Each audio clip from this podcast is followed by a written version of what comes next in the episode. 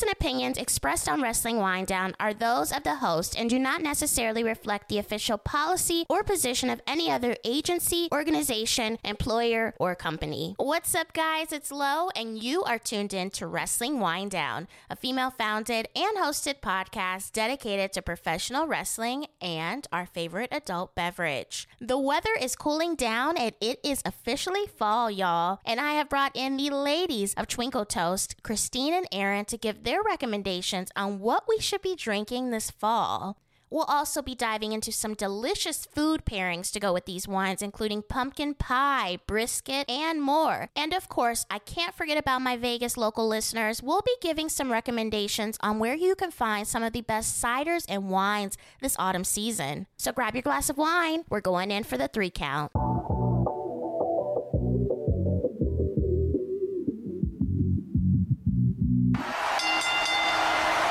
Am always so excited to have Christine and Erin of Twinkle Toast here on the show. They are so knowledgeable when it comes to wine and the different food pairings that you can pair these wines with. Now let's get to sipping. How are you ladies doing? Doing awesome. Excited for the fall weather. We had a little taste of it today.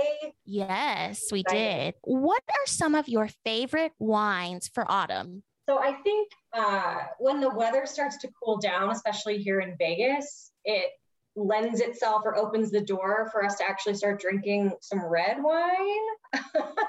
um, in the summer, it's like a lot of rosé, a lot of white wines, a lot of sparkling, which I enjoy all the time, to be honest. But I do start kind of opening up some of my lighter bodied red wines as the as the temperatures start to cool. So I would say some go-tos maybe for those those lighter styles going outside of like the obvious Pinot Noir box, maybe looking at like a Barbera, Dolcetto could be a good one. Do you have others that you enjoy? Uh, I would I go a little bit darker, so I would suggest like a Zinfandel, um, even a tawny port if you have a little sweet tooth like I do. Those are those are definitely my oh, favorites. And then if you still want to go white, mm-hmm. maybe just go for something that's a little bit more full bodied. So if you've never had a Bordeaux Blanc, it's uh, Semillon blended with Sauvignon Blanc. Mm-hmm. So it's just mm-hmm. a little bit richer, a little bit fuller, but it still kind of has that zip with the Sauvignon Blanc in there. So it still brightens it up. It's just a little bit different style, like I said, and a little bit, it lends itself a little bit more to fall and some fall dishes. What are some key notes that you guys think make a good fall wine? So I think that it's drinkable. it fits in this glass, and I can do this with it yeah, I mean, I think, um, like I said, more than anything, it's about wine is has a lot to do with the food that you're enjoying it with, or maybe the environment, the activities. So, where summer, maybe you're poolside, so certain wines really lend themselves to sipping it by the pool. Where now it's like, hey, we're going to light up a fire in the fire pit. It's going to be a little mm-hmm. bit chillier outside. So, like I said, sometimes you're going to maybe lean a little bit more toward those reds because they feel like they're going to be a bit cozier than a mm-hmm. crisp, refreshing white wine. I also wanted to maybe bring up briefly the fall release of Gamay, which is Beau, uh, Beaujolais Nouveau and the grape is Gamay. And that is traditionally a, like a Thanksgiving kind of turkey cranberry sauce wine. Um, they're, they're, very bright, fruity, fun, very light, easy drinking and definitely meant to be enjoyed fresh and young. So as soon as they're released each fall, they're meant to be enjoyed right away. Um, so that's definitely a really fun fall wine that comes out, like I said, once a year, every year around this time. When I think of fall wines, I, I tend to agree with Christine. I, I, fall back on those red wines, maybe wines that have more baking notes to it, like baking hmm. spices. Mm-hmm. Um, something that we just recently discovered, and lucky for you, I happen to have a bottle. Um, it is called Pop Up Sparkling. It is 100% Chardonnay, and it is a sparkling wine out of Washington, made by Charles Smith. Um, so it's going to be a little bit more full body, drier than a normal prosecco, but really, really, really tasty. Very similar, and then the yeah. bubbles are still very fine. But yeah, it's a very fun, very approachable wine. And honestly, if you're looking for something just to pop, to celebrate the season. It literally has a pop top. Um, oh, I yeah, love it. you would a beer. They mm-hmm. really want to make it super user friendly. You don't have to stress out about the cork or taking somebody's eye out because you're right. opening a champagne bottle incorrectly.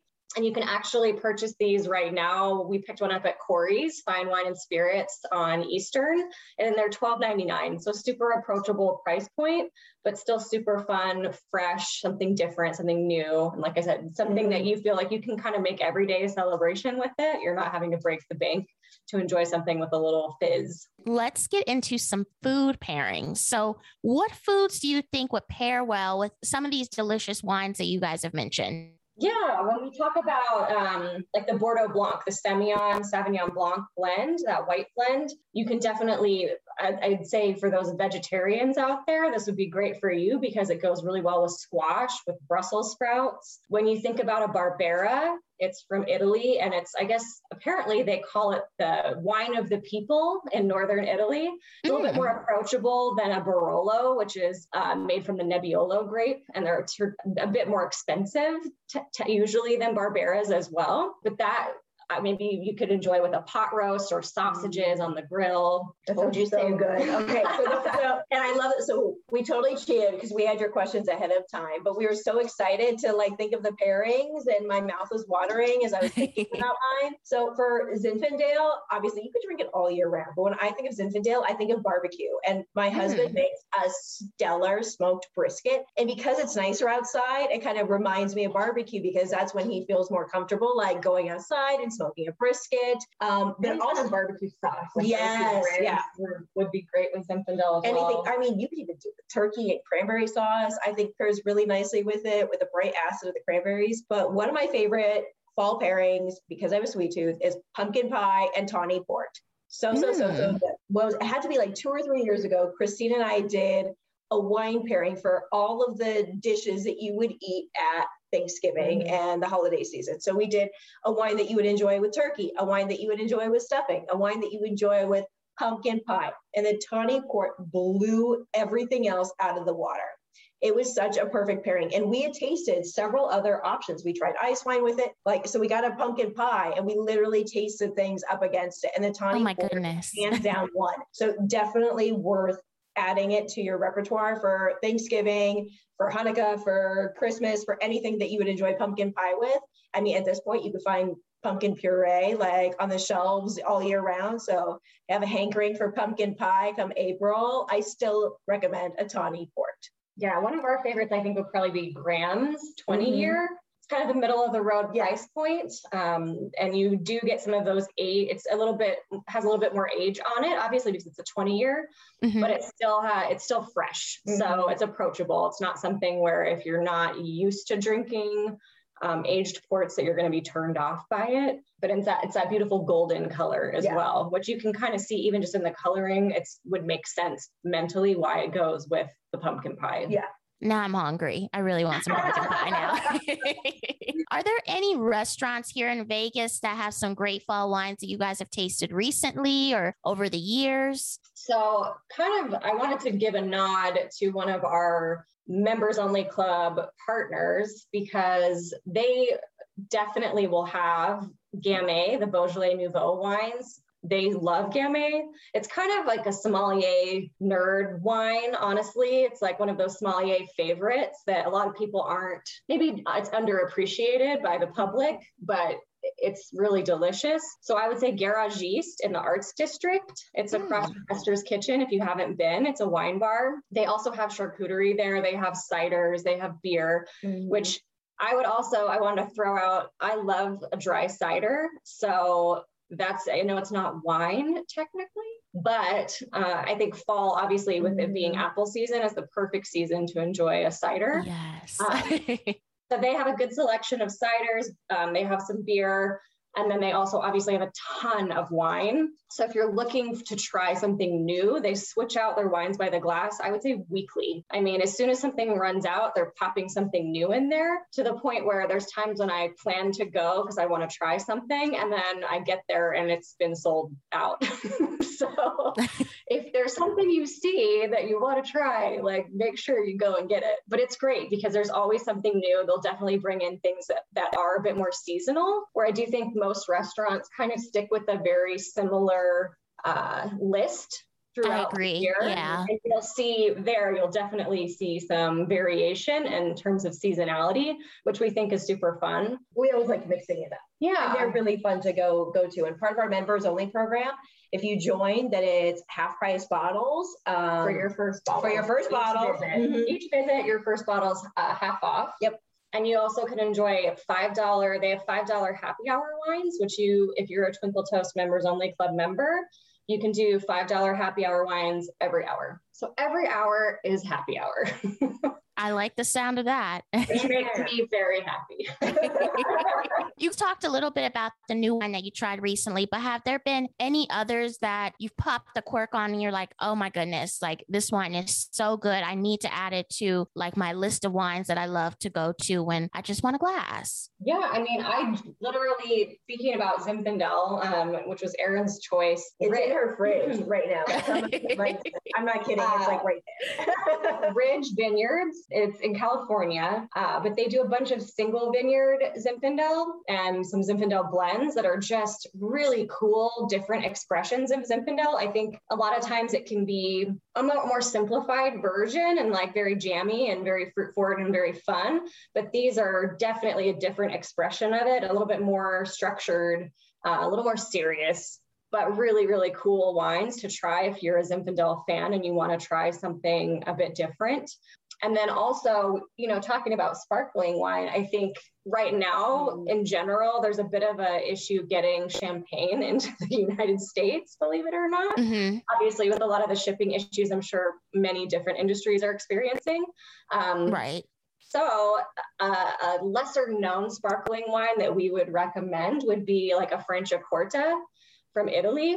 It's made in the same exact way that champagne is made, so like the traditional champagne method, but it's from Italy. So the price point is normally a bit more affordable. So you can still get those bubbles if maybe it's something that people haven't scooped up yet. Hopefully, you'll see some still on the shelves.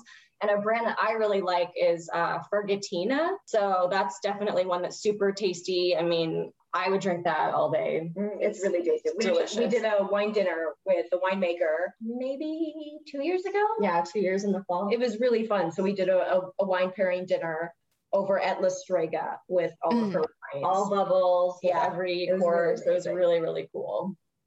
Yeah, you'd be surprised how well sparkling wine honestly pairs with so many different Mhm. dishes. I think that's why it's probably one of my favorites. Yeah, I year feel- round. I feel like we totally suggested sparkling wine for the summer, too, but I will suggest it every season. We're just going to be like a broken record. No, I, I, I love it anytime. Yeah. daytime, nighttime, Yeah, Agreed. every season. Yep. the I love these mixed drinks that you see these fall centric drinks. I've had a couple recently. Do you have any recommendations for the autumn season when it comes to like an apple cider mimosa or like a pumpkin flavored drink? So I reached out to one of my great friends. His name is Livio Lauro, and he owns um, a company called Master Your Glass, and it's on YouTube. And he teaches everybody how to make fun cocktails, and Ooh. he helped me tremendously.